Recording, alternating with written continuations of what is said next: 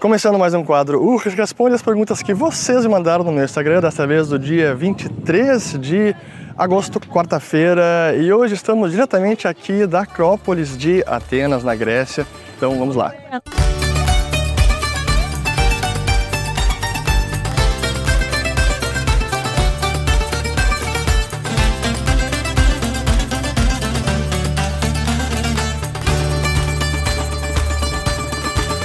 Ó, já para responder aqui a primeira pergunta, que foi uma que chegou de várias pessoas sobre a recente reunião do BRICS que aconteceu em Joanesburgo, na África do Sul, e que foi anunciada a expansão do bloco. E primeiro é preciso contextualizar e relembrar o que era esse grupo, que na verdade foi um acrônimo que significava BRIC, então, Brasil, Rússia, Índia e China, um grupo de países de alto crescimento econômico, e isso foi um termo cunhado até pelo Jim O'Neill, que era um banqueiro do Goldman Sachs, foi em 2001, e porque eram países emergentes, com grandes populações de alto crescimento e tinha alguma semelhança entre eles, alguma. E em 2006 esses países resolveram se encontrar e criar um fórum de discussão, até que em 2009 tiveram outras reuniões e junto com a ampliação logo depois para a África do Sul e aí virou BRICS, então Brasil, Rússia, Índia, China e África do Sul. Mas hoje a situação é bem diferente, é um bloco que eu diria que tem pouca coesão e convergência de interesses, talvez o principal deles seja o interesse em comum o combate à hegemonia americana,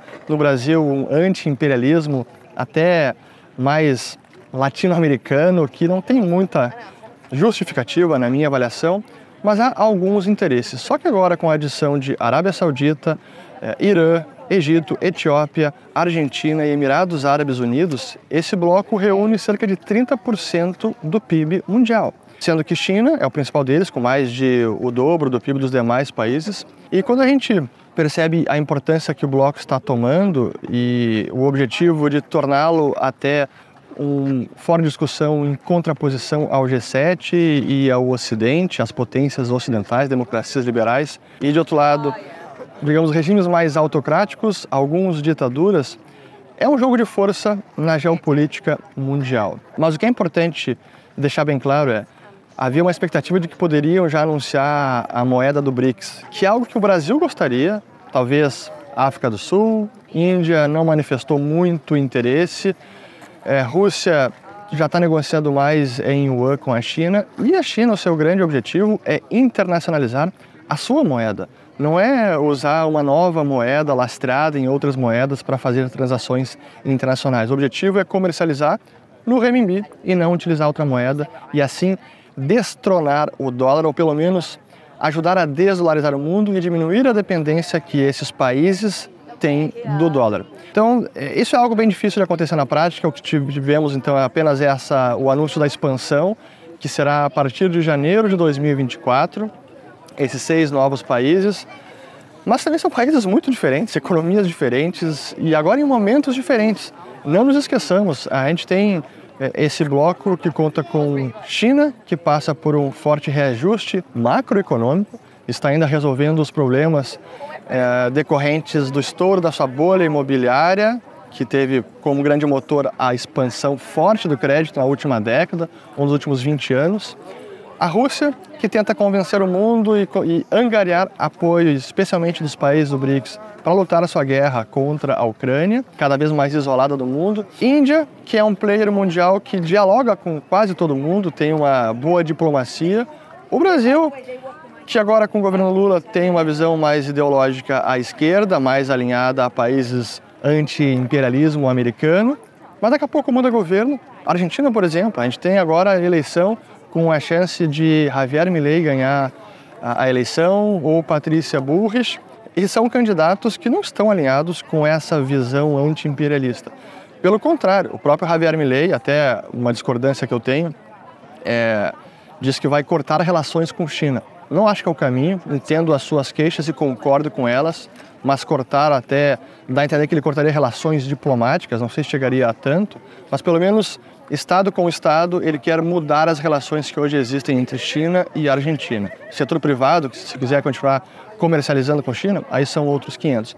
Mas enfim, então essa foi a notícia dessa semana, BRICS, moeda única desse bloco, não acho que vai prosperar, porque o próprio o regime chinês, o Partido Comunista, não gostaria disso. Ele quer internacionalizar a sua própria moeda.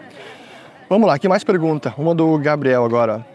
Melhor reformas meia boca ou um governo sem reformas prometidas? Haddad já fez mais que Paulo Guedes em quatro anos? As provocativas. Cara, não. Honestamente, a gente não pode esquecer da reforma da Previdência, que foi muito importante. Não foi uma maravilha, mas foi o que conseguimos fazer naquele momento, que foi importante. O arcabouço fiscal que foi aprovado agora é pior do que o teto de gastos e é uma flexibilização adicional para permitir ao Estado gastar mais. Então, isso não é fazer mais do que o Paulo Guedes. Ah, sobre melhor a reforma meia-boca ou sem reforma, eu diria que o melhor é a reforma meia-boca. É, é importante que não seja tão meia-boca assim, mas é pior a gente não ter nenhuma reforma e nos permanecermos assim num ambiente de incerteza e de insegurança, até por alguns temas que podem impactar a macroeconomia do país. Então, melhor uma reforma meia boca do que sem reforma. Aqui seguindo do Ailton Kupinski. Sugestão de uma terceira língua para aprender. Português, mais inglês, mais o quê? Olha, mandarim seria interessante, só que é quase intransponível. Eu diria para aprender espanhol, porque também é uma das línguas mais faladas no planeta e certamente você consegue aprender com mais facilidade, já que fala português e inglês. Então eu diria primeiro espanhol e de repente, se quiser um desafio maior, mandarim, mas aí o ideal seria viver no país, ir para a China, passar algum tempo para realmente conseguir estar imerso na língua e aprender. Aqui mais uma Ailton também, ó. boa essa aqui, ó. Acha que estamos em um momento próximo de novos IPOs no Brasil? O que esperar? Honestamente, é, é possível, não estou contando com isso, mas não nos esqueçamos que o momento propício de IPO, de abertura de capital de empresa, é porque o momento está propício para vender ação, para abrir o capital e vender a um preço mais elevado. É por isso que as empresas abrem capital quando a bolsa está perto das máximas ou o ambiente está mais propício para isso. Isso significa que quem quer entrar neste mercado, entrar em IPO, o ideal não é entrar no IPO. IPO é bom para vender, não para comprar. Mas claro, se a gente entra numa janela boa de uh, vários IPOs e os preços seguem subindo, quem quiser fazer uma aposta especulativa pode conseguir algum dinheiro nos próximos IPOs caso eles venham a acontecer. Mas não se esqueçam, euforia de IPO é momento ruim de entrar, o ideal é o momento de sair. Aqui da do Iago sobre a crise imobiliária na China, Canadá e Estados Unidos, principalmente os comerciais, próximo de 2008, é diferente. Primeiro, Estados Unidos é diferente de 2008 porque hoje os problemas maiores estão no setor comercial, especialmente por conta da pandemia e da sobreoferta que aconteceu na última década, fomentada pelas taxas de juros muito baratas. É, a hipoteca chegou a menos de 3% na mínima histórica não é tanto no residencial como foi em 2008 e não houve também aquela securitização, o reempacotamento de ativos lastreados em hipotecas por o mundo inteiro. É diferente hoje nos Estados Unidos, é mais concentrado até no setor comercial, especialmente também no de lajes corporativas. No Canadá é diferente porque é um país que já vem inflando os preços das moradias há bastante tempo e até hoje não houve uma real um real ajuste ou um estouro da sua bolha. Será que agora está acontecendo? É possível, os dados que a gente tem visto são alarmantes. E sobre a China, aí é outra questão que a gente vem já reportando há alguns anos, como o evento da Evergrande, que foi aquela uma das maiores construtoras chinesas e era a mais endividada do planeta, e que teve problemas de dívida, de rolagem de dívida, até que finalmente decretou falência agora em cortes internacionais. Então, mas é um processo que está se desenrolando e vai durar mais tempo, não acabou agora. Aqui do Thiago Silva. Onde vamos parar com tantos impostos? Veremos na prática a curva de Laffer? Boa. Para quem não sabe, a curva de Laffer é um conceito econômico que foi concebido pelo economista americano Arthur Laffer, mas ele foi inspirado até em escritos, a ideia original, primeiro, primeiro protoeconomista que escreveu sobre isso foi Ibn Khaldun, que era um polímata, um escritor, protoeconomista, historiador, sociólogo do século XIV no Oriente Médio e ele escreveu seu grande livro, a Magna, Magnum Opus, que foi o Introdução Muqaddina, que é o nome do livro em árabe, foi escrito em 1377. E neste livro ele já trazia esse conceito da curva de Laffer que tem a ver com a elasticidade da tributação. Isso é, entre 0 e 100% de tributos, há um nível ótimo de onde você consegue maximizar a arrecadação tributária sem diminuir, sem aumentar tanto a, a taxa de imposto. Porque se você aumenta muito a alíquota, por exemplo, no extremo 100%, os, os indivíduos vão simplesmente quer saber trabalhar para entregar tudo de imposto, não tem porquê. Então você, aumentar demais a alíquota, diminui a arrecadação possível. Onde está esse nível ótimo? Aí é uma questão teórica, difícil conseguir chegar, mas a gente está vendo na prática a curva de Laffer todo santo dia. E se o Brasil tentar, agora como quer o Bernard Api, desenvolver um sistema de arrecadação mais automatizado possível e ultra eficiente e aumentando mais ainda a carga tributária, a gente vai ver mais facilmente a curva de Laffer demonstrando os limites de arrecadação, os limites de alíquotas efetivas de tributos. Mas é, é uma realidade, a curva de Laffer está presente em todos os países esse conceito já tinha sido antecipado pelo Ibn Khaldun lá em 1377. Ó, aqui mais uma pergunta do Pedro Saraiva. E o novo arcabouço fiscal, o que achou? Congresso de conchavo com o governo? Pois, como sempre, não foi mil maravilhas, mas houve alguma restrição, o Congresso barrou que poderia ser uma farra no orçamento do ano que vem, impedindo gasto adicional de 32 bilhões que tinha a ver com a mudança no cálculo da inflação, que o governo queria usar estimada até dezembro e isso abriria um espaço maior no orçamento e o Congresso bloqueou isso. Então, é uma mini vitória, então, mas é algum freio contrapeso que está havendo, pelo menos nas políticas macroeconômicas, isso é positivo. Aqui do Denilson. Quais seriam os impactos da aplicação da teoria monetária moderna no Brasil, MMT? A gente já teve uma espécie desse experimento na década de 80, início dos anos 90, quando o Banco Central brasileiro praticamente imprimia moeda para cobrir rombos fiscais do governo federal. E mais, a gente também tinha versões de MMT nos bancos estaduais para cada estado, por meio de Banrisul, Banestado, Banesp, Banerd, que eram bancos controlados pelo próprio estado e que recebia créditos que jamais eram repagados pelos estados, pelos entes controladores. Isso era uma forma de criar moeda para bancar a farra fiscal do estado. Então a gente tinha isso em nível federal e em nível estadual também. Então já teve. Quais foram os impactos? Bom, a gente sabe alta inflação, hiperinflação, é, poder de compra de várias moedas que foi dizimado. Mais um aqui do Caio Braga. Boa.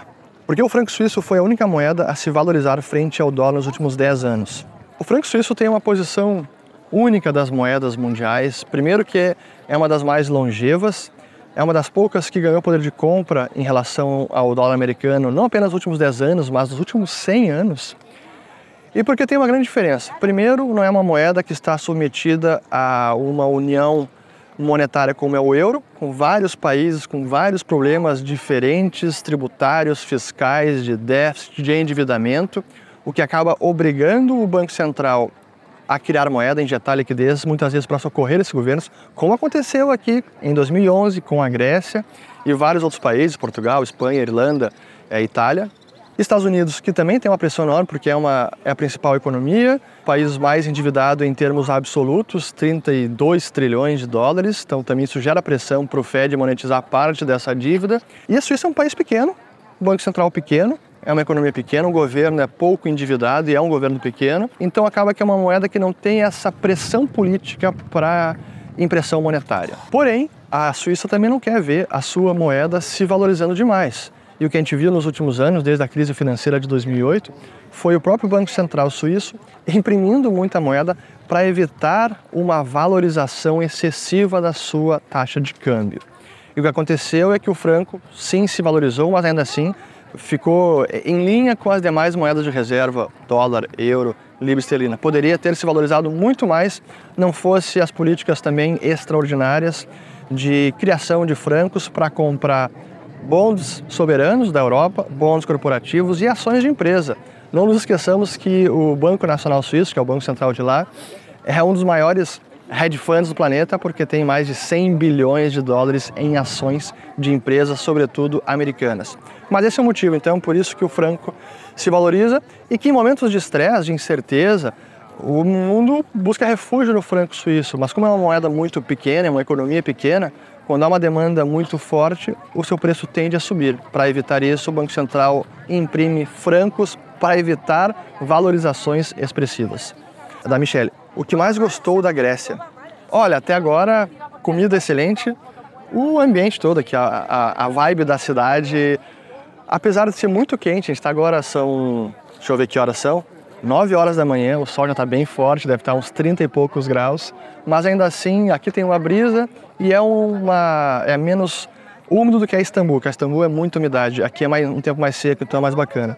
É, eu confesso que eu, até o momento, preferi Atenas do que Istambul, mas uh, sem dúvida que é, toda essa paisagem e a gastronomia grega que é excelente.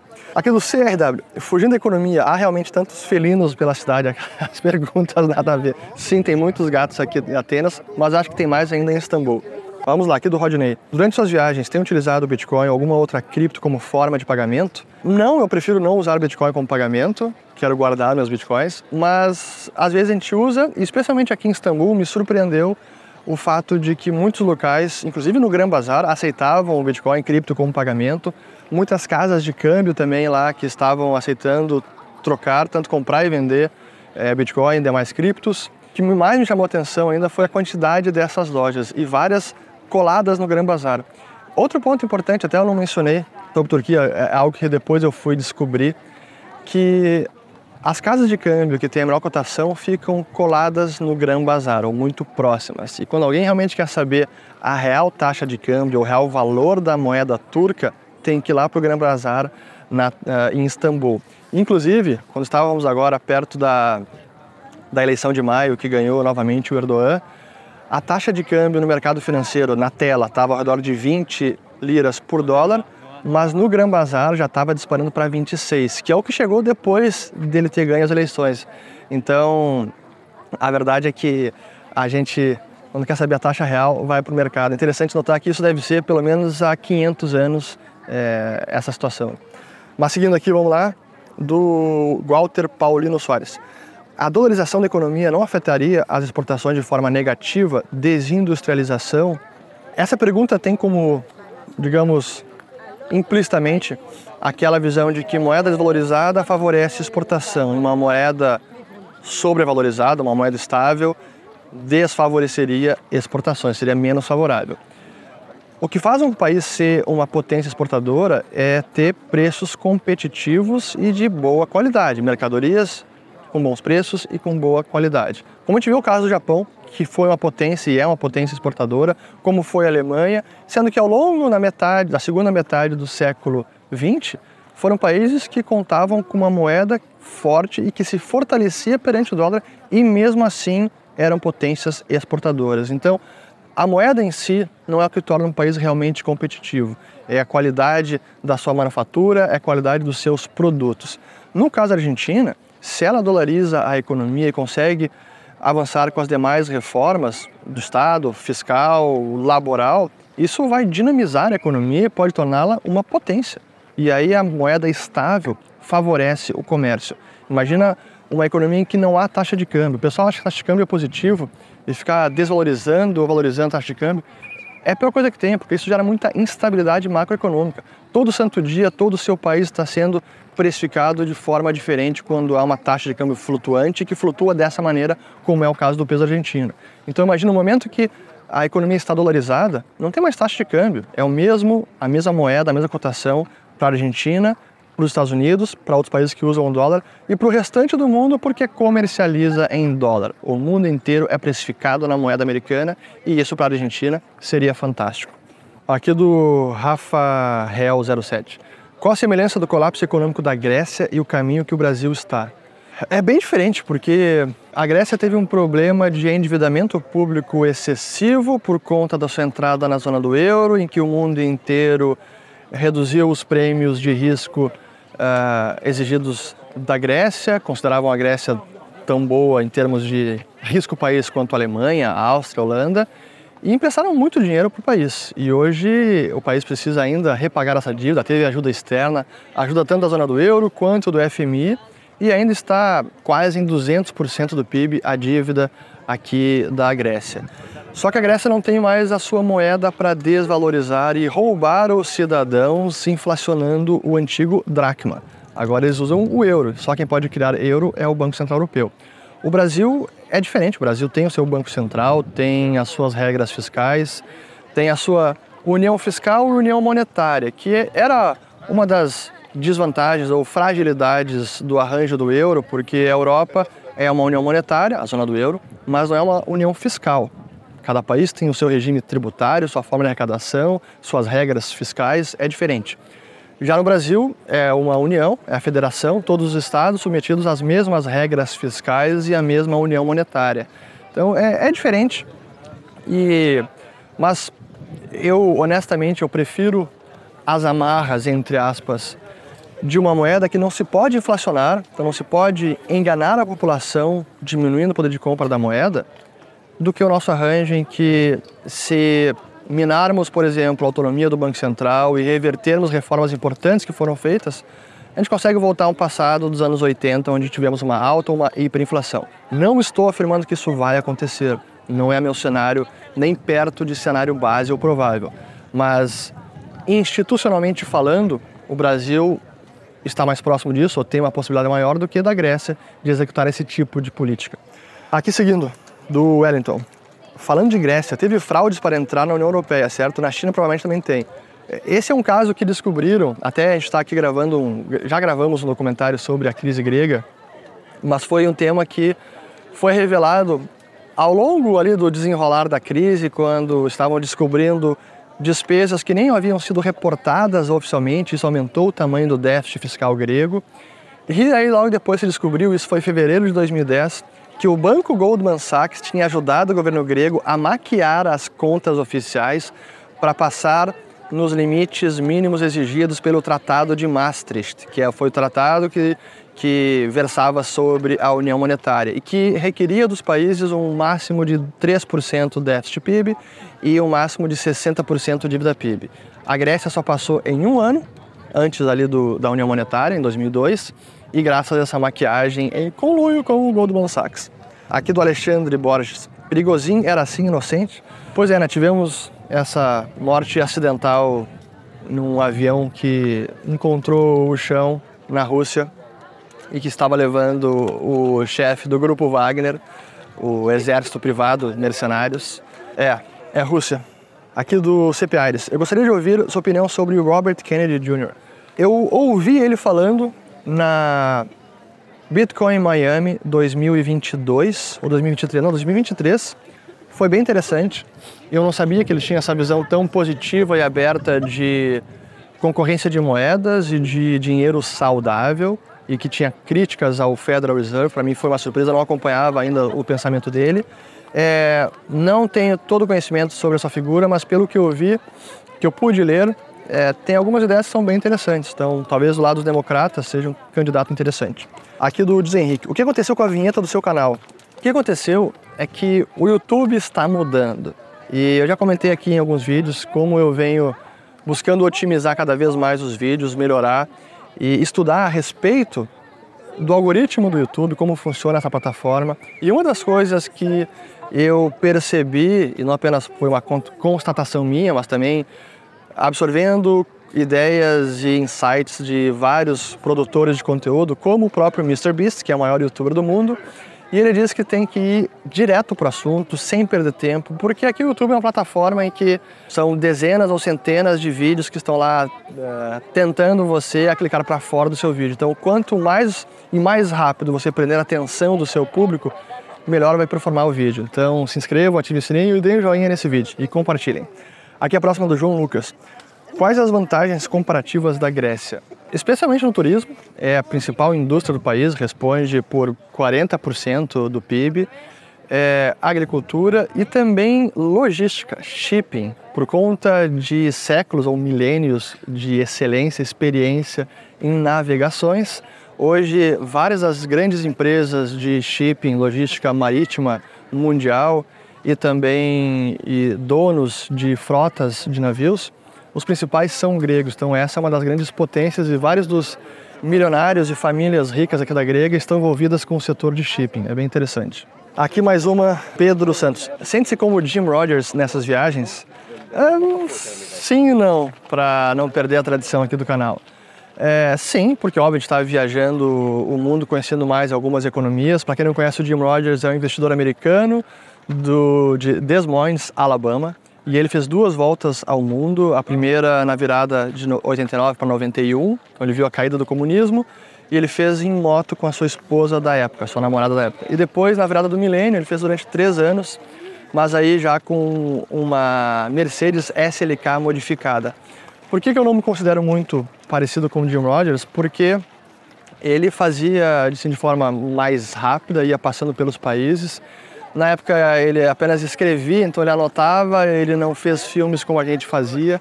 Então a nossa agenda nas cidades acaba sendo muito, é muito intensa e cansa para burro, é difícil a gente conseguir gravar, a gente tem que lidar com uh, os problemas de restrições, de câmera, de microfone, de tempo, de público, de, enfim, são várias variáveis que a gente não controla e que às vezes dificultam o trabalho. E, e também porque ele tinha uma visão sempre de investidor pensando, cara, como é que eu posso investir nesse país? É, eu, eu acabo que a minha preocupação principal aqui é como produzir o melhor conteúdo, trazer os melhores conceitos e fazer a melhor produção para que vocês que estão aqui acompanhando aproveitem ao máximo e compartilhem os vídeos. Aqui do Marinho, tomou café gelado na Grécia? Sim, vários porque está muito quente, até café com sorvete, um expresso com uma bola de vanila, pô, excelente. Mas sim, tem que tomar porque, cara, 36 graus durante o dia. Aqui do mais uma do Marinho também. Vai comprar muitos óleos gregos? Talvez, tem que levar presentes para as crianças e para a família, para a esposa. Aqui do Mateus. Ter adotado uma moeda forte como o euro foi ruim para a economia grega? O ruim para a Grécia não foi adotar o euro. O ruim para a Grécia foi ter se endividado tanto e ter se beneficiado do arranjo monetário único dessa maneira. Mas a união monetária, a integração com a Europa e uma moeda estável é excelente para a Grécia. Vocês podem ter certeza que os gregos não têm saudade das épocas de inflação elevada que com o dracma na década de 70, 80, chegou até 20, 30%. E disso, com certeza, eles não têm nenhuma lembrança positiva e o euro trouxe essa estabilidade macro para o país. Aqui do André Gasp. A crise imobiliária chinesa é pior que os dados oficiais apresentam? Eu diria que certamente. Do Hugo, a Grécia está solvente? Vamos colocar assim, ela tem um endividamento muito elevado, ainda vai precisar de austeridade fiscal pelos próximos anos ela estava conseguindo melhorar as contas públicas, até, até teve superávit fiscal de 2016, 17, 18. Só que aí veio a pandemia e piorou novamente, a dívida voltou a crescer, o déficit cresceu, então agora deu alguns passos para frente e acabou voltando atrás por conta da pandemia. Aqui do Breno, a Drex, que é o Real Digital, o nome do projeto do Real Digital do Banco Central, pode ser uma arma de controle da economia e totalitarismos? Sim, porque uma moeda digital de Banco Central, dependendo de como ela for desenvolvida e por quem ela for usada, ela pode dar esse poder de ser um dispositivo totalitário. E esse é o principal motivo pelo qual sou tão contra esse tipo de projeto por qualquer banco central de qualquer lugar do planeta.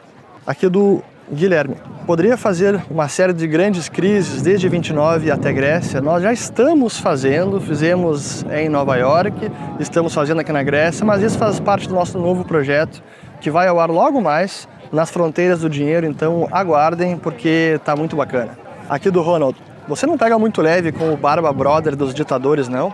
O estrago pode ser pior que imagina. Eu não tenho nenhuma ilusão das intenções, da visão de mundo, da política macro, do desastre que seria para o nosso país se o Barba fizesse ou conseguisse colocar em prática tudo o que gostaria.